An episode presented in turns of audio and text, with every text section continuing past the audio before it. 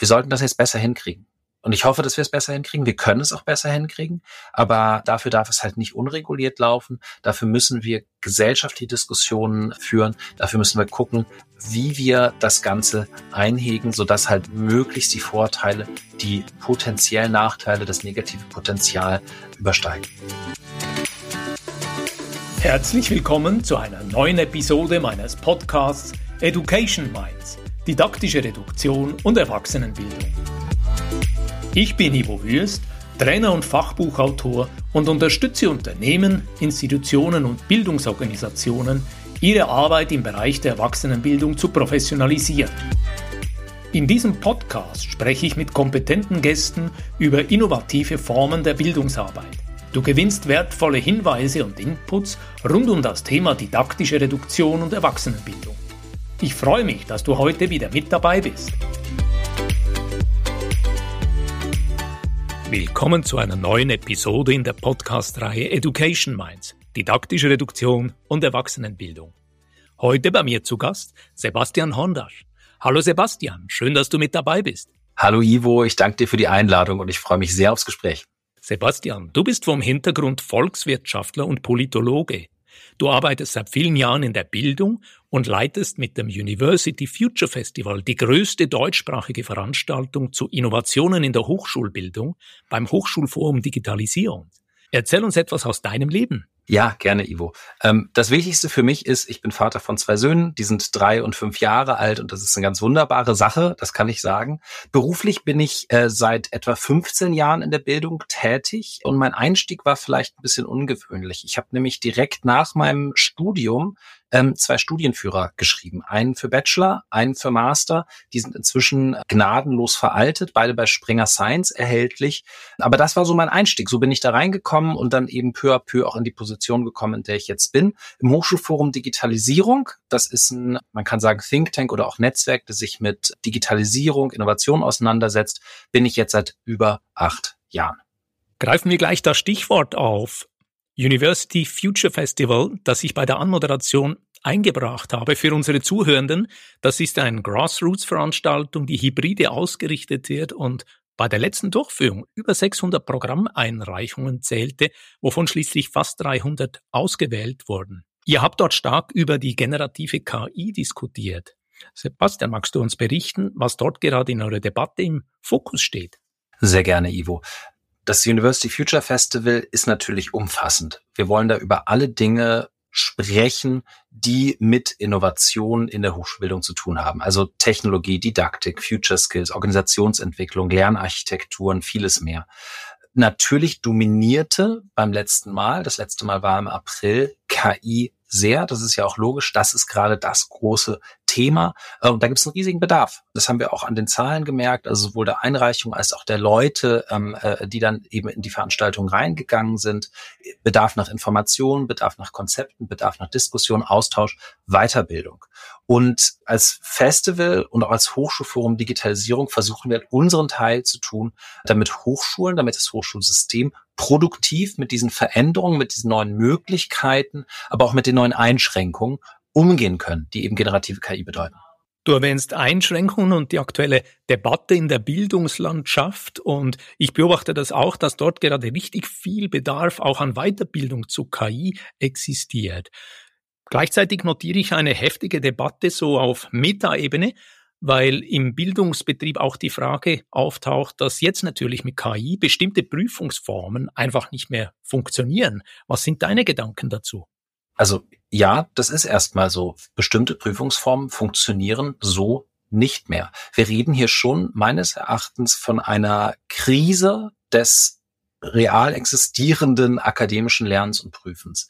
Warum sage ich das? Weil wir vor allem Probleme im Blick auf Schriftlichkeit haben ich denke, wir werden uns einig sein, auch mit den meisten Hörerinnen und Hörern, dass Schriftlichkeit für das akademische Denken total wichtig ist, dass überhaupt durch den schriftlichen Ausdruck erst akademisches Denken konstruiert wird, dass Gedanken dadurch klar werden. Deswegen ist akademisches Schreiben ein ganz wichtiger Prozess. So, und jetzt haben wir einfach viele Dinge im Studium, ähm, die akademisches Schreiben beinhalten, also Hausarbeiten, Abschlussarbeiten, Werkstattberichte, Prüfungen zumindest im digitalen, sind alles Sachen, die jetzt in Frage stehen, weil wir generative KI haben, weil die jetzt schon sehr viele Dinge sehr, sehr gut kann. Das heißt, man kann einfach Prüfungsaufgaben eingeben und dann antwortet die KI und die wird ja auch besser. Das ist ja nur der Zwischenstand. ChatGPT, wie es jetzt ist, ist schon sehr, sehr gut, aber das entwickelt sich ja gerade sehr dynamisch und das ist einfach ein Problem.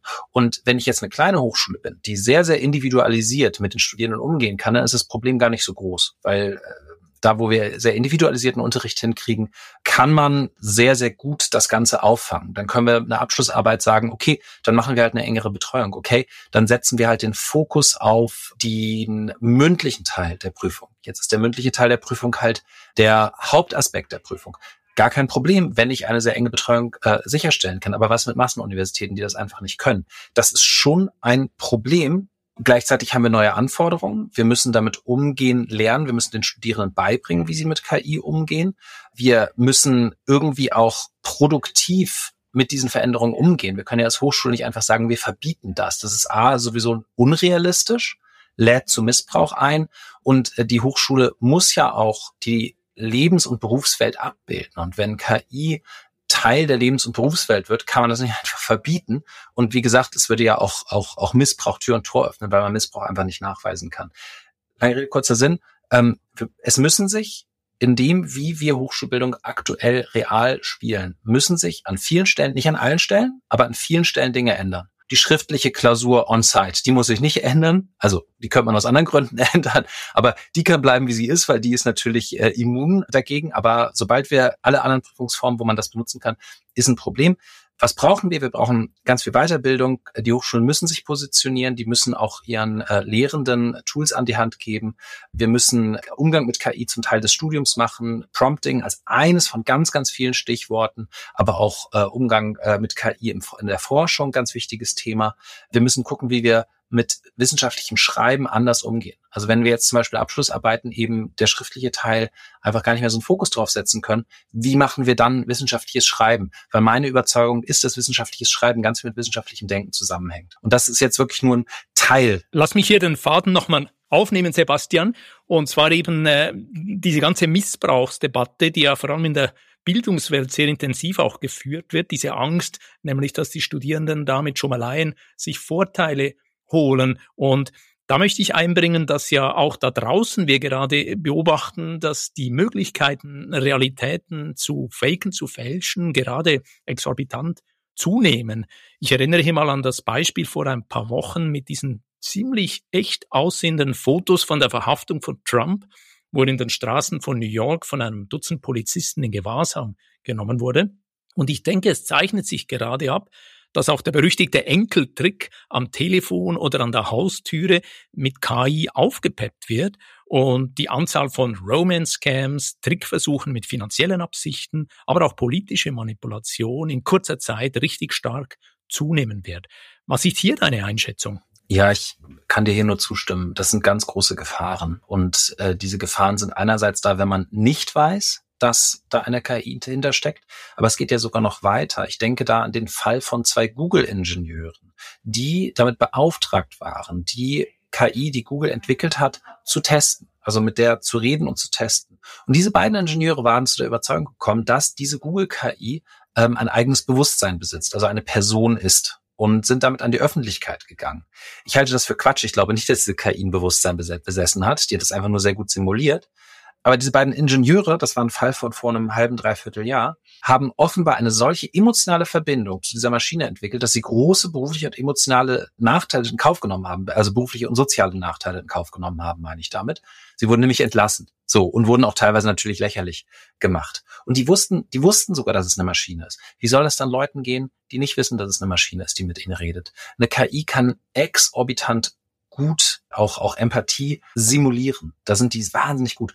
Das heißt, wir haben ein grundlegendes Problem jetzt äh, mit der Konstruktion von Realität. Und das sehe ich tatsächlich gesellschaftlich als größte Gefahr von künstlicher Intelligenz. Wir werden da in einer rapiden Geschwindigkeit unsere Medienkompetenz und leider auch unser Misstrauen gegenüber allem, was nicht in der, ich sag mal, kohlenstoffweltlichen Realität stattfindet, werden wir unser Misstrauen erhöhen müssen. Das ist schade. Also das sehe ich als ein ganz großes Problem, wo ich auch keine konkrete Lösung vor Augen habe.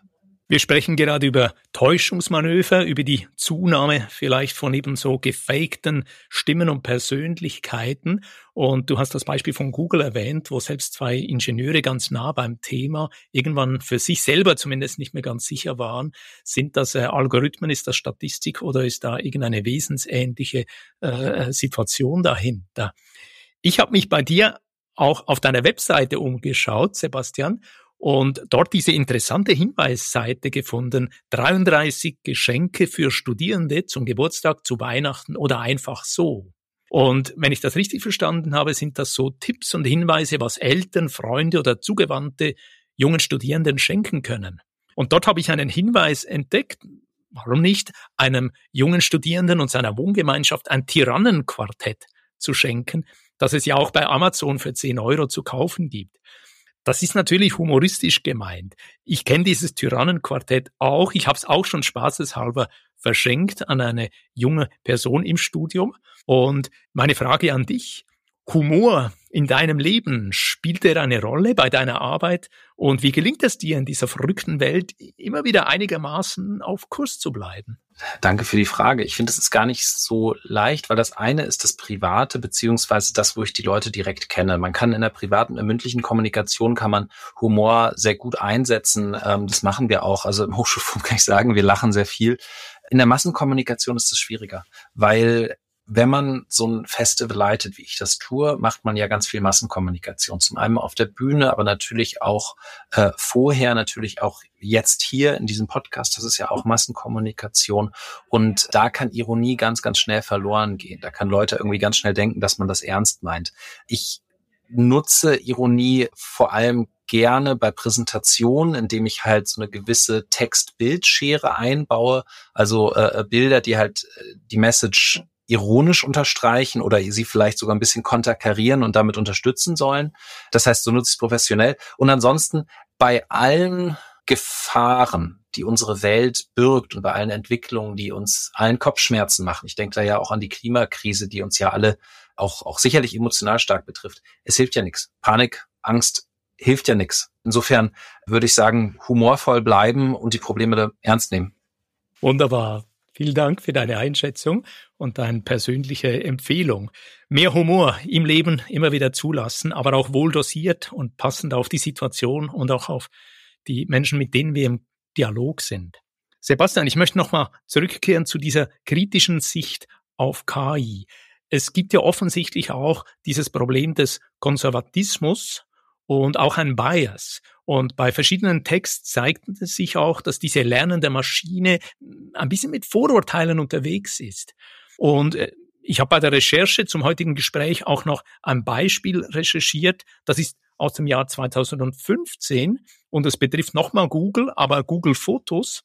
Damals hatte Google eine Gesichtserkennungssoftware im Einsatz und schwarze Menschen wurden automatisch in die Kategorie Gorillas eingereiht. Und diesen Fehler konnten sie damals nicht beheben und Google hat dann relativ rasch und diskret diese Kategorie ganz einfach gelöscht. Und ich würde das Problem im Moment mal so umschreiben, ja, KI kann unsere Lebenswelt bereichern, im Idealfall sogar ein bisschen gerechter machen, aber die entsprechenden Algorithmen müssen dann auch mit dieser Überzeugung programmiert worden sein. Und einem solchen Bias, einem solchen stereotypisierenden Vorurteil zu begegnen, nämlich auch diese oft unterbewusste menschliche Neigung zur Ausgrenzung oder Benachteiligung von bestimmten Menschen oder Menschengruppen. Das heißt, äh, die Algorithmen müssen hier frühzeitig mit äh, transparent diesem Phänomen begegnen oder auch durch die Berücksichtigung von Diversität bei diesen IT-Fachleuten, die damit beauftragt sind, solche Technologien zu entwickeln. Was sind hier deine Überlegungen? Ja, ich finde erstmal das Beispiel ist natürlich extrem schmerzhaft. Also ich als Weißer bin ich jetzt nicht von Rassismus betroffen, aber ich kann mir vorstellen, äh, wie das halt eben ankommt für Afrodeutsche, Afroschweizer Personen und andere. Ich musste auch an so Beispiele denken. Ähm, bis vor kurzem wurden Sprachmodelle, jetzt nicht die großen Sprachmodelle, von denen wir jetzt sprechen, im Englischen äh, mit der gesamten internen Kommunikation des Enron-Konzerns äh, trainiert, weil eben die komplett öffentlich gemacht wurde, nachdem Enron Anfang der Nullerjahre pleite gegangen. Und äh, da hat man also gigantische Menge an Kommunikationsdaten und konnte also so sehen, wie im Englischen Kommunikation zwischen Menschen funktioniert. Äh, beispielsweise, äh, wenn man sich jetzt die, äh, die, die, die Textprädiktion ähm, von iPhone anguckt oder auch von anderen Geräten, was wir bis vor ein paar Jahren kannten, ähm, das hat größtenteils auf Englisch zumindest darauf basiert. Und da ist das Problem, Enron ist eine sehr weiße, eher männlich und auch eher ein bisschen chauvinistisch geprägte Organisation gewesen und entsprechend waren dann halt auch eben die äh, äh, Sprachprädiktionen äh, ähm, dieser Modelle. Und das ist das, das ist ein Problem. Das ist ein Problem und das ist nicht lösbar. KI ist konservativ. Das ist grundlegend da drin äh, äh einprogrammiert. Es werden ja alle möglichen negativen rassistischen Stereotypen Sachen, die die KI sagen könnte, wird der ja per Hand versucht auszutreiben. Natürlich hilft es, wenn da auch Leute am Start sind, die halt eben nicht nur männlich und weiß sind, sondern eine Diversität haben, um halt irgendwie direkt beim äh, Bauen dieser Modelle das im Blick zu haben. Aber das Grundproblem das liegt einfach darin, wie diese Dinger funktionieren, weil die werden halt mit den existierenden Daten gefüttert und die existierenden Daten tendieren halt dazu, konservativ zu sein, tendieren halt dazu, eben rückwärtsgewandt zu sein auf eine Art. Ich glaube, es braucht Awareness dafür und im Zweifelsfall braucht es auch immer wieder bei allen Antworten von KI diese entsprechenden Zusätze. Zu sagen, hey, das ist KI, generiert, da könnten Biases drin sein, check das mal. Wenn allein man diese Botschaft immer wieder hört, kann das die Medienkompetenz erhöhen. Also insofern, ähm, ich halte es für eine Gefahr, die ist aber vielleicht durch Medienkompetenz und durch gute Programmierung sogar halbwegs einhegbar. Das ist meine Hoffnung. Wir haben jetzt besonders die kritischen Aspekte von KI diskutiert. Aber da gibt's ja auch positive Perspektiven, KI als Katalysator für Veränderungen, die wir alle gerne sehen möchten. Was sind hier deine Gedanken dazu? Da bin ich was einige positive Veränderungen angeht, bin ich sehr optimistisch. Wenn wir uns zum Beispiel die Entwicklung von Medikamenten angucken, ist das sehr vielversprechend. Wenn wir uns angucken, überhaupt Entwicklung technischer Lösungen, wenn wir uns angucken, wir haben äh, in Deutschland äh, zumindest einen äh, gigantischen Mangel an Arbeitskräften jetzt schon und äh, mit der Verrentungswelle der Babyboomer ähm, wird es ja noch schlimmer werden. Und auch da gibt es ja die Hoffnung, dass äh, die äh, KI-Revolution das zumindest abfedert, dass es gar nicht so schlimm wird mit äh, diesem Mangel an Arbeitskräften hierzulande. Und das sind alles sehr, sehr positive Sachen. Darüber würde ich mich freuen, wenn das, wenn das so käme. Aber klar müssen wir auch über die Gefahren reden, über Regulierung reden und darüber reden, halt die negativen Risiken auch im Blick zu haben. Also da bin ich schon es wird uns Deutschen ja immer vorgeworfen, dass wir sehr stark immer nur die Risiken sehen. Das tue ich nicht, aber es ist schon eine Risikotechnologie. Sebastian, du bist mit dem Hochschulforum Digitalisierung gut vernetzt. Ich selber habe hier auf LinkedIn auch ein großes Netzwerk und moderiere auf der Plattform mehrere Fachgruppen, darunter auch die Gruppe Ausbilder, Schulleitende, Personalentwickler und die Gruppe Didaktische Reduktion, in der es viele Bildungsfachleute mit Erfahrung zu KI hat. Wo holst du deine aktuellen Informationen? Welche Plattformen oder Newsletter empfiehlst du Bildungsfachleuten, um am Ball zu bleiben? Ja, also ich natürlich verschiedene Quellen. Ich höre gerne Podcasts, zum Beispiel Innovative Hochschullehre, das ist ein Podcast aus Hamburg, äh, oder auch ähm, Technology Won't Save Us, Tech Won't Save Us. Also das ist ein amerikanischer technologiekritischer Podcast. Nur zwei Beispiele. Äh, generell sind Podcasts für mich ein super Lernmittel. Ich habe großartige Kontakte auf LinkedIn. Da werden derzeit tolle Dinge einfach in meine Timeline gespült. Da bin ich sehr, sehr dankbar für. Ich lese ein, einige Newsletter. Ähm, wir haben bei uns Gott sei Dank bezahlt von meinem Arbeitgeber den Tagesspiegel Back Background Digitalisierung und KI. Das ist, wenn man sich über aktuelle Politiken und Entwicklungen informieren will, eine super, super Quelle, ist aber nicht ganz billig. Im Bildungsbereich auch in Deutschland Jan-Martin Viada, Bildungsjournalist oder auch der ADA Newsletter, ADA, ADA. Äh, wir teilen intern viel äh, im Hochschulforum Digitalisierung im Kollegien, äh, im Kollegium, im Kreis der KollegInnen, so. Und ähm, ich frage halt auch einfach nach Dingen. Also als ich mich jetzt vorbereitet habe auf dieses Interview, habe ich auf LinkedIn meine Kontakte nach Input gefragt. Und da kam auch was rum, was wirklich richtig, richtig innovativ war. Und zwar das Paper Hochschulbildung vor dem Hintergrund von Natural Language äh, Processing von Isabella Buck und Annika Limburg. Und das kann ich wirklich allen Menschen, die in der Bildung sind und sich mit großen Sprachmodellen und den Veränderungen befassen, ans Herz legen. Das ist ein sehr einsichtsreiches, kluges und übrigens auch sehr gut geschriebenes Paper. Das ist ja bei wissenschaftlichen Papieren nicht immer so, dass es auch sprachlich gut zugänglich ist. Lass uns dieses Dokument auch unten später in den Show Notes verlinken, so dass die Zuhörenden, die sich darin vertiefen wollen, dort auf jeden Fall den Anschluss finden. Was würdest du sagen, der wichtigste Nutzen für die Zuhörenden beim heutigen Gespräch? In der Tendenz alles Bildungsfachleute aus ganz unterschiedlichen Branchen. Was können Sie aus dem heutigen Gespräch mitnehmen? Ja, ich würde einfach mal sagen drei Dinge. Das erste wäre ein Haltungsaufruf. Wir müssen vor dem Hintergrund von KI viele aktuelle Praktiken in der Bildung in Frage stellen. Das ist ein harter kognitiver Akt. Wenn ich Dinge schon lange so gemacht habe, ist es immer eine Herausforderung, Dinge in Frage zu stellen. Das müssen wir aber. Dann ein Handlungsaufruf. Ich betrachte KI für eine in der Bildung disruptive Technologie. Und das sage ich in dem vollen Bewusstsein, dass der Disruptionsbegriff eigentlich ziemlich verbrannt ist, weil er so leichtfertig für allen möglichen Quark auch benutzt wurde in den letzten 10 bis 15 Jahren. Ich finde, dass er hier ausnahmsweise mal passt. Wir müssen damit umgehen. Vogelstrauß funktioniert nicht. Und das dritte wäre dann daraus folgend ein Gestaltungsaufruf. Sowohl wir als Menschen, die in der Bildung tätig sind, als auch als Gesellschaft können wir gerade noch prägen, wie wir mit KI umgehen können. Bei Social Media sind wir gescheitert. Wir haben Social Media passieren lassen, unreguliert und Social Media hat zwar seine positiven Auswirkungen, wie beispielsweise dieses tolle Paper, auf das ich hingewiesen wurde und auch viele andere Dinge, aber Social Media hat unsere Gesellschaften doch in der Hauptsache zum Negativen verändert. Die gesellschaftlichen Spannungen deutlich erhöht, die Disruption erhöht, Populismus erhöht, verschiedene Wahrheiten ermöglicht. Wir sollten das jetzt besser hinkriegen. Und ich hoffe, dass wir es besser hinkriegen. Wir können es auch besser hinkriegen. Aber dafür darf es halt nicht unreguliert laufen. Dafür müssen wir gesellschaftliche Diskussionen führen. Dafür müssen wir gucken, wie wir das Ganze einhegen, sodass halt möglichst die Vorteile, die potenziellen Nachteile, das negative Potenzial übersteigen. Danke für diese differenzierende Darlegung und Sicht aus deinem Blickwinkel. Ich habe mir auch ein paar Notizen gemacht, Sebastian, und klassisch in dieser Podcast-Reihe fasse ich gegen Schluss immer mit drei Punkten zusammen, was bei mir hängen geblieben ist.